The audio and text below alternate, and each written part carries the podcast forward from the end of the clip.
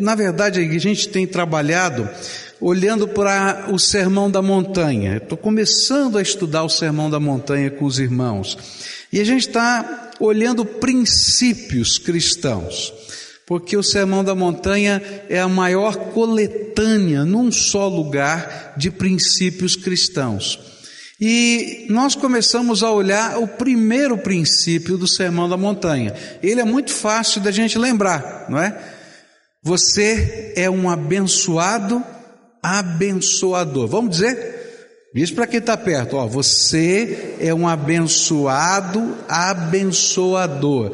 Quem disse isso foi o Senhor Jesus.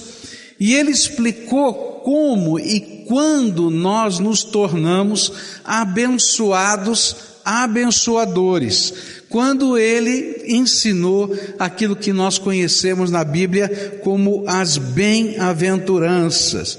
Você é um abençoado abençoador quando você quebra o seu orgulho e se submete a Deus. Por isso Jesus disse assim: Bem-aventurados os pobres em espírito, pois deles é o reino dos céus. Depois ele ensinou: olha, você é um abençoado, abençoador quando você derrama a sua alma na presença do Senhor. E ele ensinou: bem-aventurados os que choram, pois serão consolados. Nós aprendemos também nessas últimas semanas que nós somos abençoados, abençoadores, como quando somos humildes ou mansos diante dos homens. E ele ensinou: bem-aventurados os humildes, pois eles receberão a terra por herança. Jesus também explicou que nós somos abençoados, abençoadores, quando a justiça é a nossa maior necessidade. Bem-aventurados os que têm fome e sede de justiça, pois serão satisfeitos. Somos abençoados, abençoadores, quando a misericórdia é nosso estilo de vida. E ele disse: Bem-aventurados os misericordiosos, pois obterão misericórdia. E ele também ensinou que somos abençoados, abençoadores, quando o nosso coração é puro, ou melhor, quando o coração puro é nossa identidade. Bem-aventurados os puros de coração, pois verão a Deus. E eu queria caminhar um pouquinho mais adiante nas bem-aventuranças, olhando para outra dessas virtudes que fazem da gente abençoados, abençoadores. E ela se encontra no versículo 9 do capítulo 5 de Mateus, e diz assim: Bem-aventurados os pacificadores, pois serão chamados filhos de Deus. Vamos ler tudo, todos juntos? Você consegue ler lá? Vamos lá? Bem-aventurados os pacificadores, pois serão chamados filhos de Deus. Que coisa tremenda.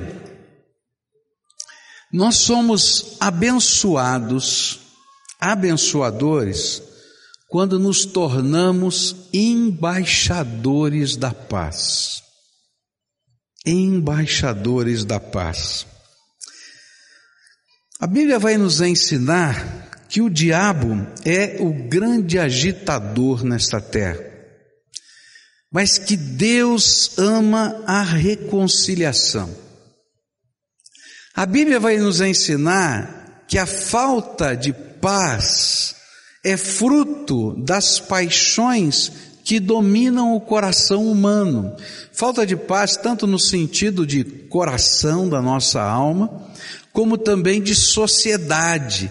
É fruto das paixões que dominam o coração humano. É fruto da cobiça, dos desejos ardentes, que ao invés de serem controlados, passam a controlar e a destruir. Olha só o que Tiago ensinou a respeito disso. Ele disse assim: De onde vêm as guerras e contendas que há entre vocês? Não vêm das paixões que guerreiam dentro de vocês? Vocês cobiçam coisas e não as têm. Matam e invejam, mas não conseguem obter o que desejam vocês vivem a lutar e a fazer guerras. De onde vêm as guerras e contendas que há entre vocês? Olha que coisa tremenda. Ele está falando que a sabedoria deste mundo está baseada em cima de um fator da alma humana, que são os seus desejos, as suas paixões, são as suas cobiças, são os seus interesses.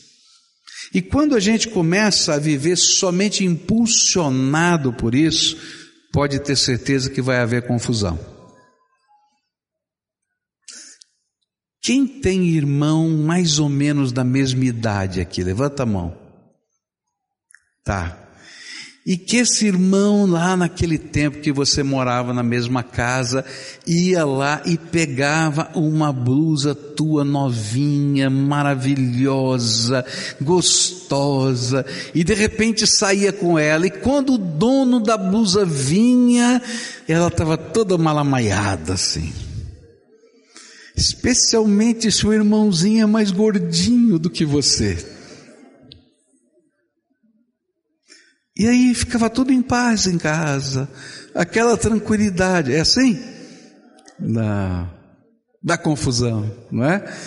É interessante porque é uma coisa tão simples, né? Porque dentro de uma casa a gente reparte normalmente muitas coisas, mas na verdade ali tem alguma coisa que fere é que, de alguma maneira, a gente está dizendo assim: você tem o seu, por que está mexendo no meu?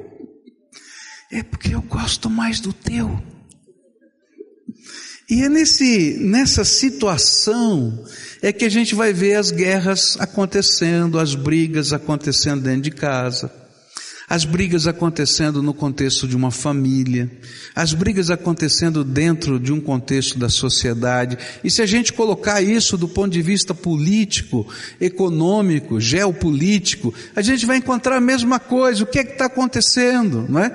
Há interesses que estão por trás e às vezes os interesses estão escondidos atrás de bandeiras que na verdade são apenas o disfarce do que vai lá dentro do coração.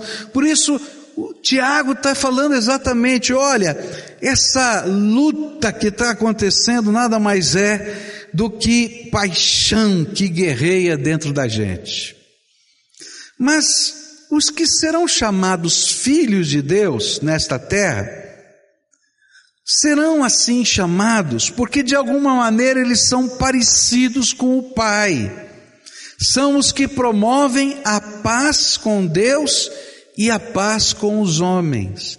Por isso Jesus estava dizendo que os abençoados, abençoadores, são aqueles que são ministros da paz, embaixadores da paz de Deus nesta terra.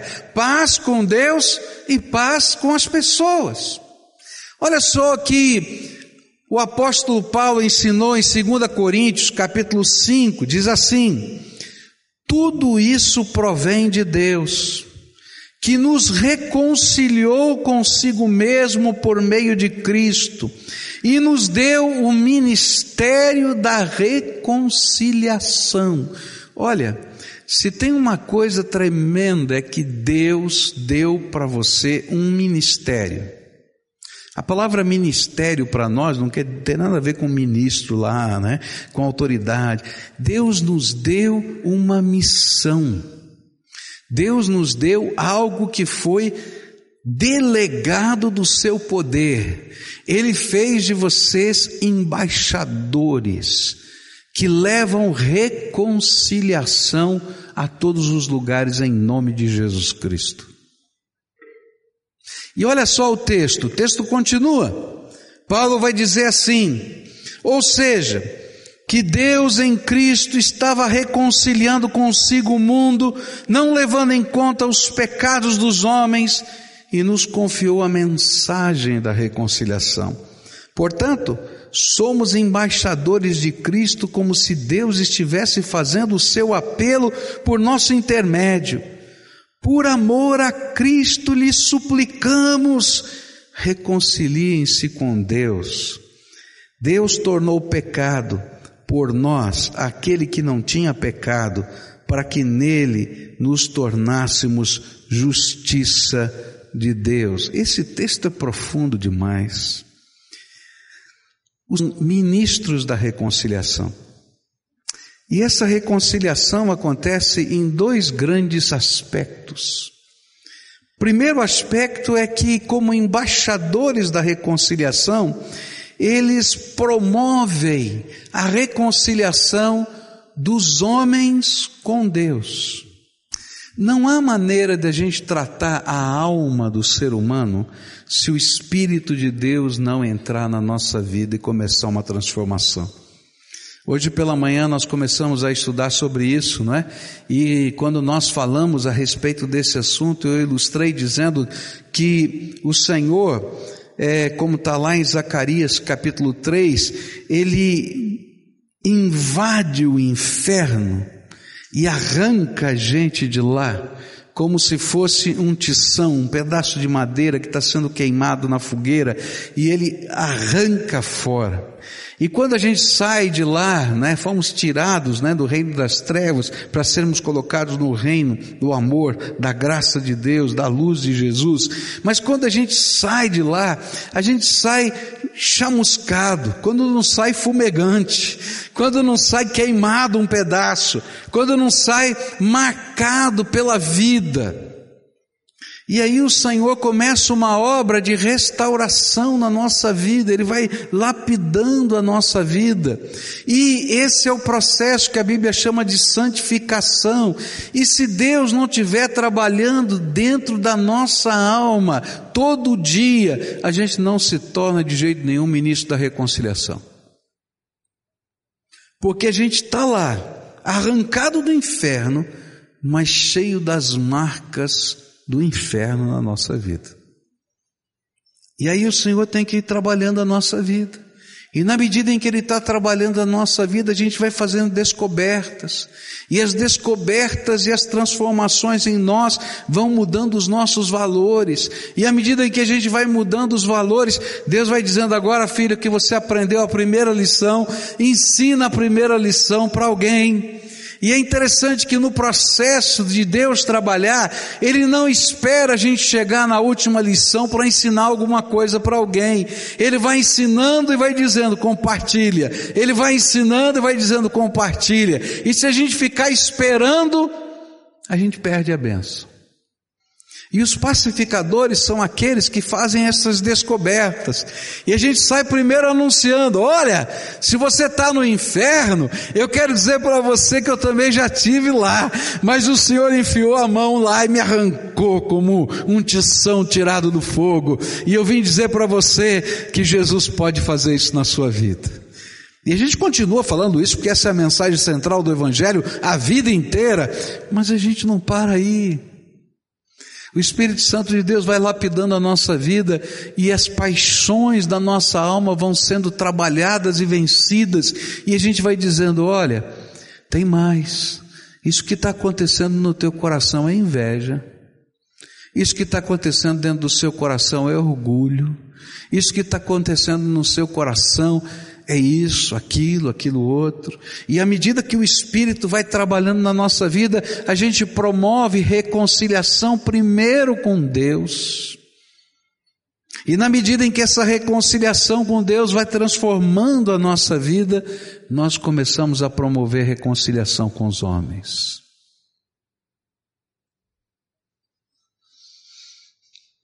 A gente não consegue, por exemplo, perdoar alguém. Não é natural para a gente perdoar alguém. Vamos falar a verdade.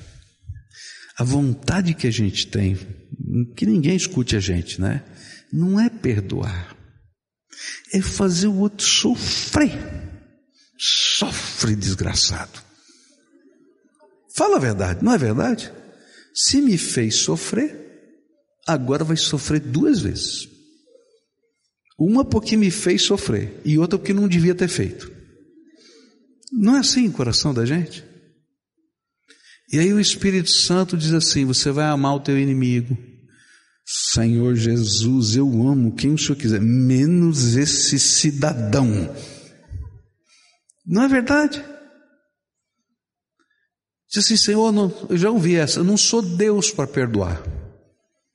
Você já ouviu essa expressão? Não sou Deus para perdoar. É, não é não. Mas se você for filho de Deus, tem que perdoar. E a Bíblia está dizendo isso: olha, não dá para ser filho de Deus se a gente não aprender a permitir que o Espírito de Deus transforme as paixões da nossa alma, a ponto de a gente ajudar outros a serem transformados. E essa é a grande missão do pacificador. Ele está aqui nesse mundo, envolvido nos seus contextos, nos seus problemas, e ele promove paz dos homens com Deus, e ele ajuda a construir paz entre os homens.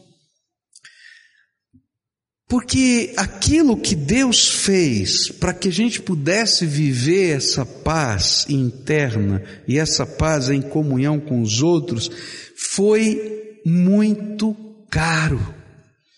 Jesus se encarnou, morreu na cruz, desceu ao Hades, ressuscitou, para que pudesse haver paz, paz no meu coração e paz no coração das pessoas.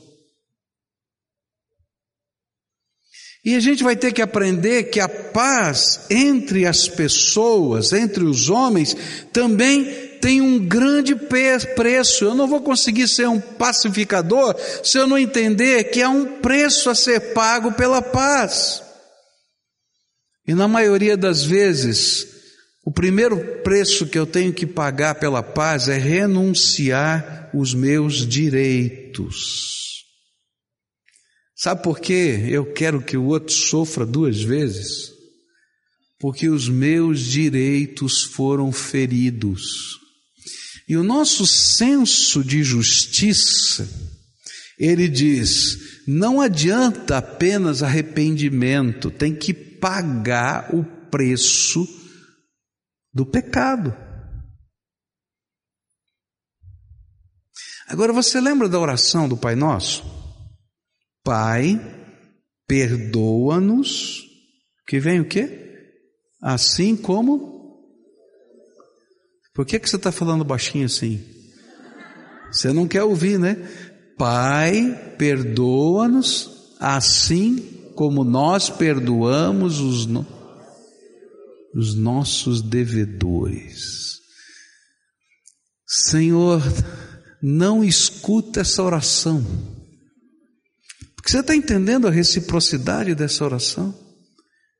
Pai, me perdoa na mesma proporção em que eu sou capaz de perdoar alguém. Você está perdido.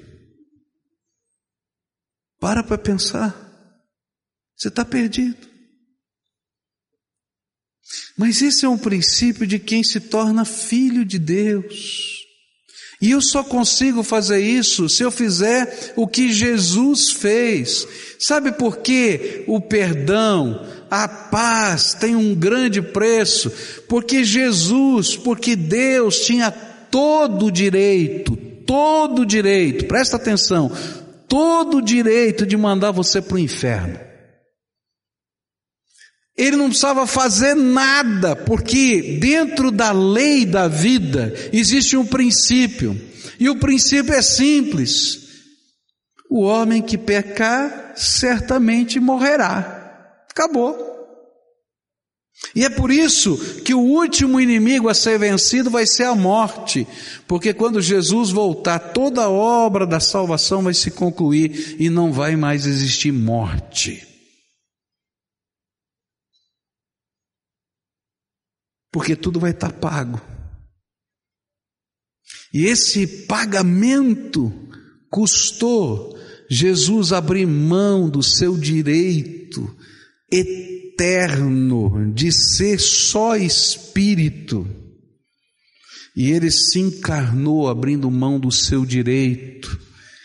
E se como espírito ele podia estar imediatamente em qualquer lugar, ele podia ter onisciência, onipresença e tudo mais, ele se esvaziou por toda a eternidade da sua glória para caber na forma humana por toda a eternidade.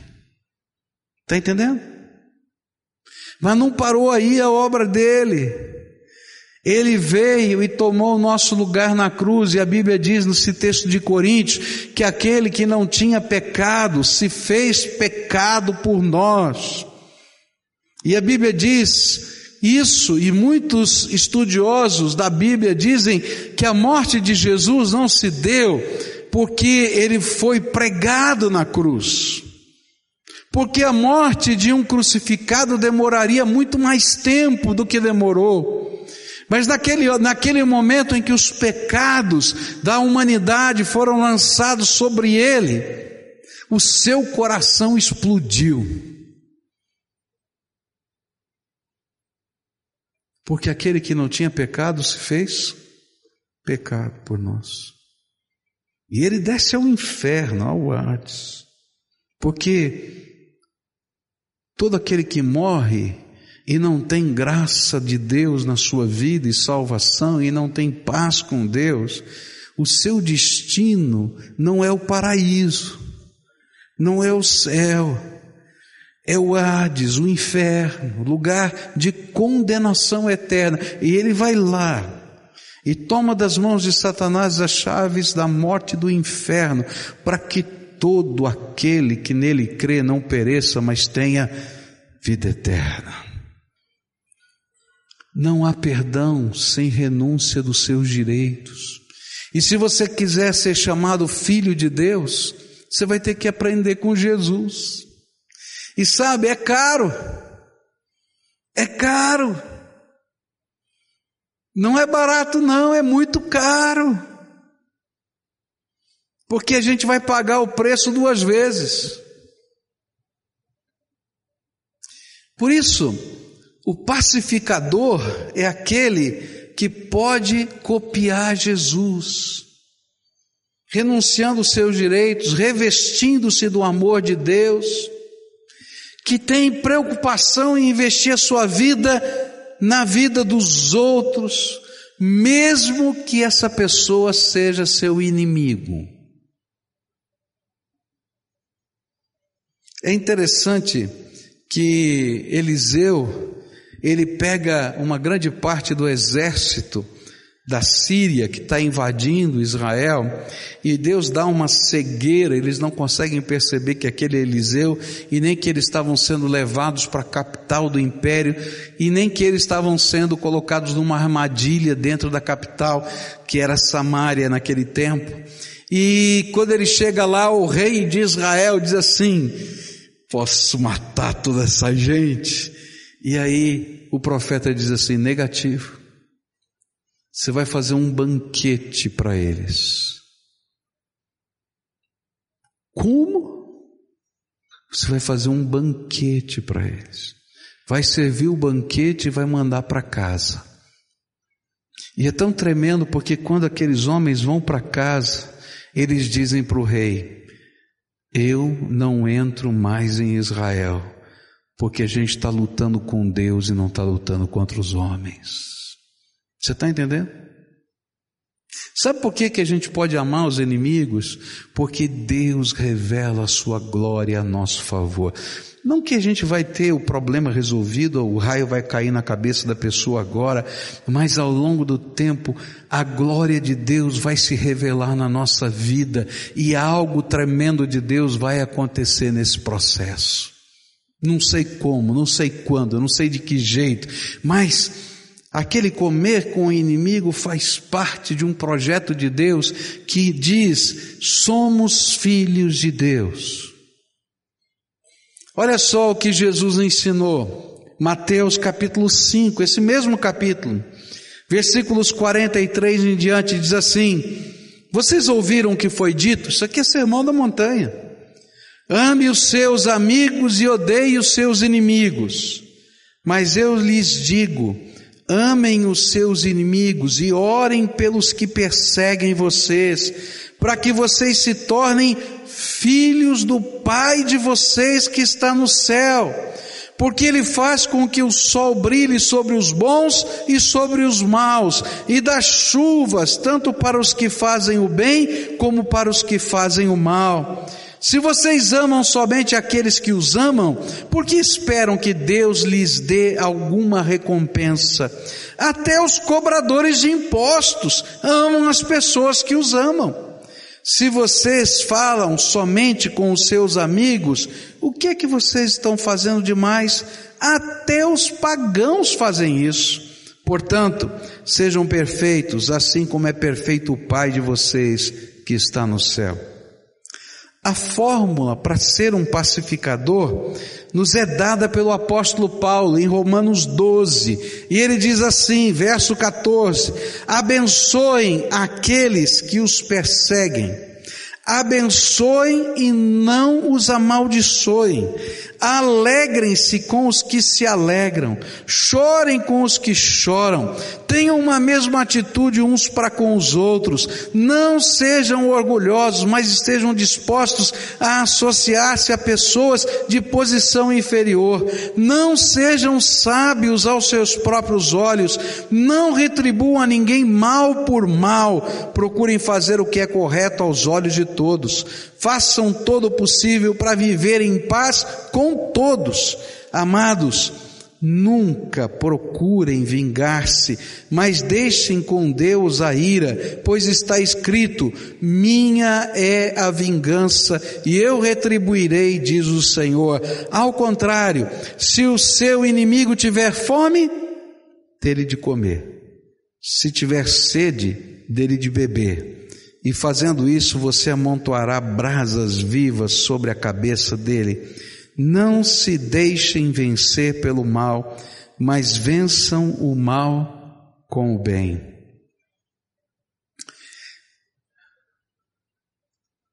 Você quer ser um pacificador? Custa caro. É um valor caríssimo. Ser pacificador é copiar Jesus, por isso que a gente se torna conhecido como filho de Deus. As pessoas vão ver na gente coisas que a gente vê em Jesus. É interessante que quando Estevão está sendo apedrejado, você já leu esse texto lá no capítulo 7 do livro de Atos dos Apóstolos, capítulo 8 de Atos dos Apóstolos, melhor dizendo, Estevão está sendo apedrejado. E na hora que aquelas pedras estão batendo nele, eu acho que ele tinha todo o direito de dizer: Senhor, isso aqui é uma grande injustiça. Derrama fogo do céu sobre esses pecadores aqui. Mas quando ele vai orar, ele está vendo o céu aberto, está vendo que está morrendo, vai entrar para a glória. Ele diz assim: Pai, perdoa-os, porque eles não sabem o que fazem. Você já lembrou? Você lembra alguma coisa essa frase? Lembra? O que que lembra? Jesus na cruz, não é? Pai, perdoa-os, porque não sabem o que fazem. Pastor Elias Dantas me contou essa história.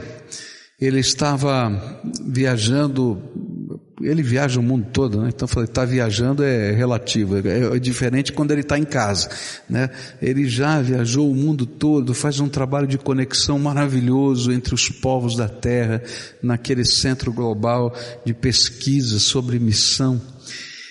E ele me contou essa história tão tremenda. Ele disse que duas aldeias num determinado país, e ele ouviu a história dessa gente. Duas aldeias naquele determinado país, é, uma cristã, outra muçulmana, e cada uma no seu canto. E um belo dia, a aldeia muçulmana disse assim: Nós vamos queimar o templo desses cristãos, e eles não vão poder mais adorar outra pessoa a não ser Allah. E então eles invadiram aquela aldeia e botaram fogo no templo, e não tinha lugar mais para adoração. Eles tiveram que fugir porque alguns podiam ser mortos e assim por diante. Falando nisso, tem muita coisa acontecendo no mundo todo assim. E aquele povo então se reuniu, reuniu e começou a orar e orar e orar. E houve um problema na outra aldeia, um vendaval que destruiu as casas. E eles estavam naquela aldeia dos muçulmanos vivendo aquela situação nas casas. E eles estavam juntando dinheiro para comprar bambu, para reconstruir a igreja. Enquanto aqueles irmãos estavam orando, o Espírito Santo de Deus falou para eles: vocês vão pegar todo o dinheiro da construção do templo e vão levar para aqueles líderes da aldeia que queimaram o templo. E vão entregar como uma oferta de amor para eles reconstruírem as suas casas. Quando veio aquela palavra de Deus no meio daqueles líderes da igreja, alguns disseram: Senhor, está tudo errado. Eles vieram aqui e destruíram o teu templo. Eles vieram aqui e nós tivemos que fugir das nossas casas. Eles nos ameaçaram de morte, mas o Espírito de Deus os constrangia. E então eles tomaram a decisão certa, ouviram a voz do Espírito, juntaram tudo que tinham e ainda levantaram uma outra oferta. E foram para lá com aqueles recursos. E quando chegaram lá, entregaram ao líder daquela aldeia, dizendo: Sabemos que vocês estão passando por grande aflição. E nós viemos entregar todo o dinheiro que levantamos para reconstruir o nosso templo. E ainda assim, achamos que era pouco e levantamos um pouco mais. E estamos dando de presente para vocês poderem reconstruir as suas casas. E foram embora. A Bíblia diz que quando a gente se torna um pacificador, nós plantamos brasas vivas na mente das pessoas. E sabe começou a acontecer no meio daquela aldeia muçulmana, num país muçulmano? Eles começaram a dizer: o que está acontecendo? Nós fomos lá e destruímos a igreja deles, perseguimos esse povo, e eles trazem uma oferta para a gente reconstruir as nossas casas. Reconstruíram suas casas. Passou tempo. E eles estavam dizendo: essa casa foi doada por um cristão. E aí um belo dia esse sentimento começou a arder tão forte que lá naquela aldeia eles decidiram cortar todo o bambu naquela região que eles pudessem, num grande mutirão, e levar de presente para eles reconstruírem a sua igreja.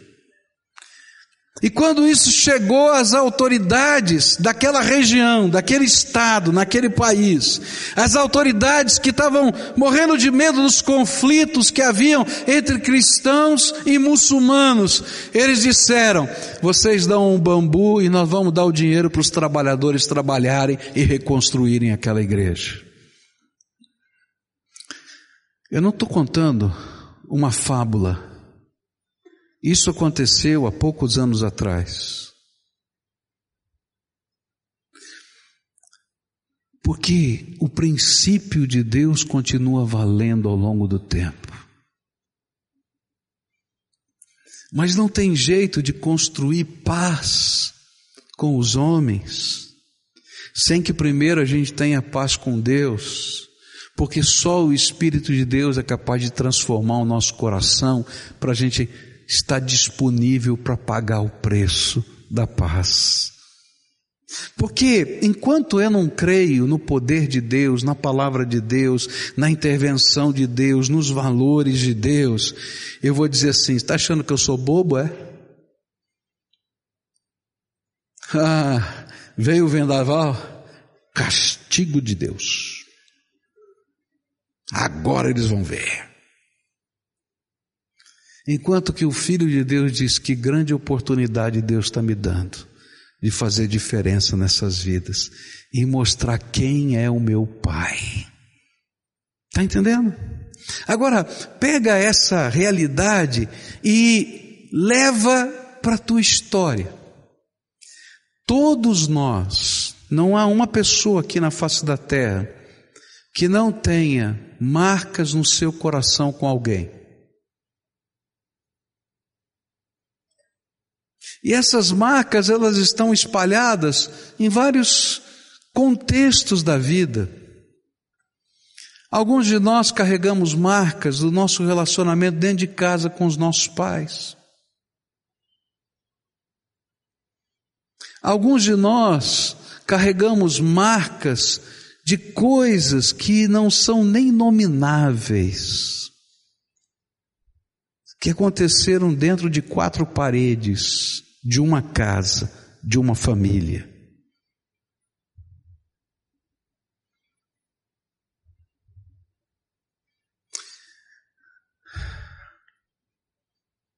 E olha, coisas que ao nosso ver são indesculpáveis. Indesculpáveis. Mas sabe quando é que a verdadeira paz vem no nosso coração? Quando eu não preciso carregar o peso dessas coisas indesculpáveis só na minha alma e eu posso oferecer perdão. Porque quando eu faço isso, eu amontoo brasas vivas de transformação na cabeça das pessoas. Não é imediato, não é na hora. Como não foi na hora a entrega daqueles recursos para a reconstrução das casas dos muçulmanos. Porque o Espírito de Deus vai trabalhando aquela sementinha, vai trabalhando aquela sementinha, vai trabalhando aquela sementinha. Anos atrás, uma família aqui da nossa igreja teve um problema muito sério de relacionamento. E nesse problema de relacionamento, pai e filho brigaram, mas brigaram de uma maneira tão séria, tão forte, que o filho decidiu sair de casa. E a mãe que estava preocupada em tentar achar os caminhos de reconciliação entre o pai e o filho, mãe tem sempre esse jeitinho assim, né? Ela vai lá e combina com a avó para receber o filho em casa, para ele não ficar na rua, para ele não ficar por aí. E aí então o filho não vai para outro lugar, vai para a casa da avó, mas pai e filho não se conversam. E aí a mamãe e a filha, irmã dele, começam a orar pelo pai e pelo irmão, pelo filho, pelo marido e pelo filho. E quando elas estão orando, o Espírito de Deus diz assim: semeia amor, semeia amor, semeia amor, semeia amor, semeia amor, até que o coração deles exploda. E aí elas, elas ouviram essa palavra do Espírito e começaram a orar, e tudo que podiam era sementeira de amor, e sementeira de amor. E chegou um belo dia, e eu acho tremendo isso, porque essa não era uma palavra que era dita a qualquer outra pessoa, mas era dita apenas no contato das duas que oravam.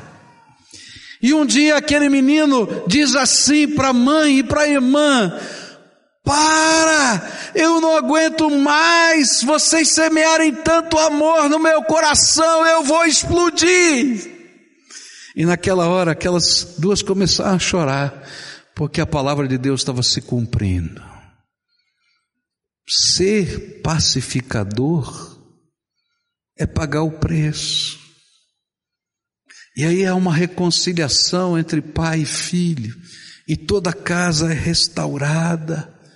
Agora, queridos, a gente não restaura a casa da gente, a gente não restaura a família da gente, a gente não restaura relacionamentos, a gente não restaura com pessoas de fora, nem com pessoas de dentro, se eu não estiver disposto a ser um filho de Deus que pega os valores do reino de Deus e que libera graça de Deus, que libera misericórdia de Deus, que libera visão do reino de Deus desinteressadamente.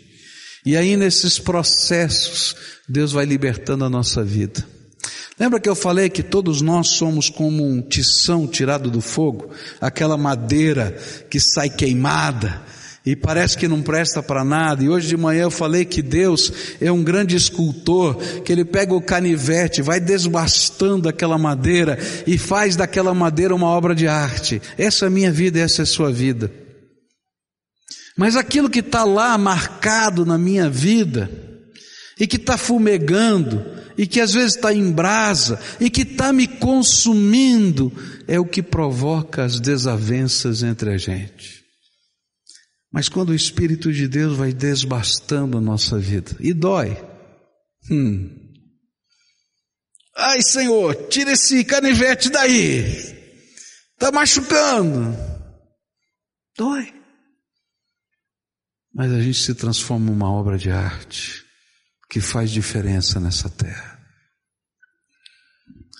Tem gente que foi abusado quando criança. E a gente não consegue voltar para trás no tempo. E esses abusos ficam dentro da gente e continuam cheirando mal dentro da gente. E eles não fazem apenas a gente ter ódio daqueles que fizeram o mal e fizeram o mal mesmo. É verdade. Mas eles continuam fazendo mal dentro da gente nos outros relacionamentos, porque eu começo a olhar as pessoas através do filtro ou do óculos da dor que está na minha alma. E vai ter que chegar uma hora que eu tenho que virar filho de Deus. E aquilo que está aqui vou ter que jogar fora. E vou ter que perdoar. E vou ter que restaurar. E à medida que isso vai acontecendo, eu tenho paz comigo mesmo, eu tenho paz com Deus, e eu ajudo Deus a transformar as pessoas pelo poder da Sua graça. E a paz entre as pessoas começa a existir. Tem gente que foi ferida com palavras, palavras duras. Elas são palavras tão duras, mas tão duras, tão duras, que você tem que provar para você mesmo, às vezes, a vida inteira, que você não é aquilo. E às vezes, quando você não consegue exatamente tudo que você imaginou para dizer que não é aquilo, você começa a dizer: "Tá vendo? Eu sou isso mesmo". Então, se alguém diz que você não é honesto, que você não presta, que você é vagabundo, que você é isso, que você é aquilo, e às vezes essas palavras são até palavrões que estão dentro da nossa cabeça. E você tem que provar a tua vida inteira para você mesmo que não é. E quando você falha um pouquinho assim, você está dizendo: É, eu sou isso mesmo, não tem jeito. Mas quando a gente se transforma filho em filho de Deus e Deus nos arranca de lá, Ele pega essas coisas todas e diz assim: Você é meu filho agora. E não importa quem falou essas palavras, você é meu filho, eu coloquei em você a minha imagem e a minha semelhança, e é parecido comigo que eu estou transformando você. Então pega essas coisas todas e oferece na forma de amor para aqueles que te machucaram. E a princípio é tão estranho, é tão esquisito aquilo fica tão, tão vazio. Mas quando a gente começa a fazer, a gente faz diferença nessa terra. Eu preguei um sermão dentro desse tema algum tempo atrás, e tinha um casal recém-convertido aqui na igreja.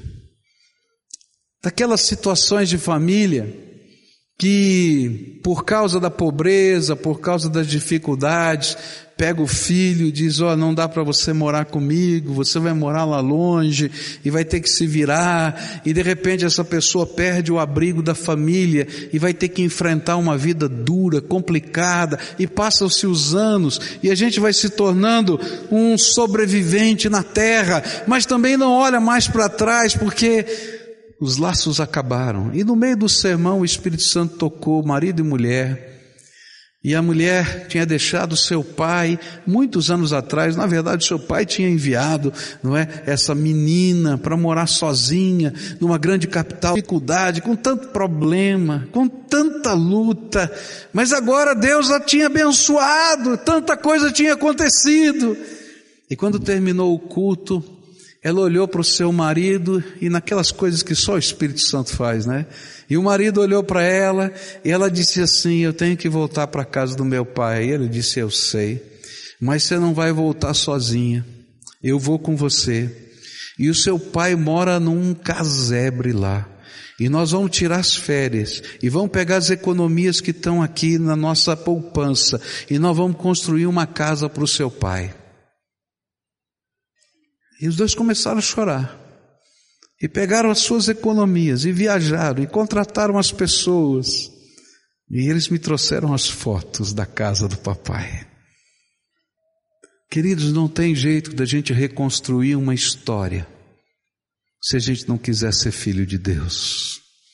E para ser filho de Deus, eu tenho que deixar os valores do meu pai fazerem parte da minha vida. E às vezes, isso representa renúncia, entrega. Sabe, quem já sofreu muito, quer fazer reservas para nunca mais sofrer. Talvez você não entenda o que signifique pegar aquelas reservas para construir aquela casa. Eu conversava com um senhor lá da Cracolândia, da Cristolândia, lá na, na Cracolândia em São Paulo, e ele dizia assim: a minha conversão se deu quando eu estava passando por uma passarela e uma senhora idosa passou por aquela passarela, uma mulher de Deus, e ela olhou para mim e disse: Eu tenho uma palavra de Deus para você. E ele olhou assustado para aquela expressão e aquela mulher lhe disse assim: Deus manda dizer para você que tem jeito para você, ele vai transformar a tua vida. E ela vai embora. E ele fica pensando: essa mulher é louca. E ele estava lá, com as suas pedras de craque, mas quando aquela palavra foi guardada no seu coração, ele cai de joelhos lá naquela passarela e diz: Deus, se tem jeito para mim, faz alguma coisa. E o Espírito de Deus diz assim: joga as pedras de craque fora, que eu vou libertar tua vida hoje. E aquele homem me disse assim: Olha, pastor, o senhor não entende o que é para um viciado, que perdeu uma empresa, que perdeu a família, que fez tanta besteira que foi capaz de um dia chegar no aeroporto, chegando de uma viagem de, de coisas, de acertos, e decidir assim: não vou voltar mais para casa porque eu só trago desgosto para minha família. E ele desaparece por sete anos como um indigente morando na rua, por causa daquelas pedrinhas. E um dia aquela mulher passa naquele lugar e diz assim: Deus tem uma palavra para você, tem jeito. E quando ele se dobra, o Espírito de Deus se revela.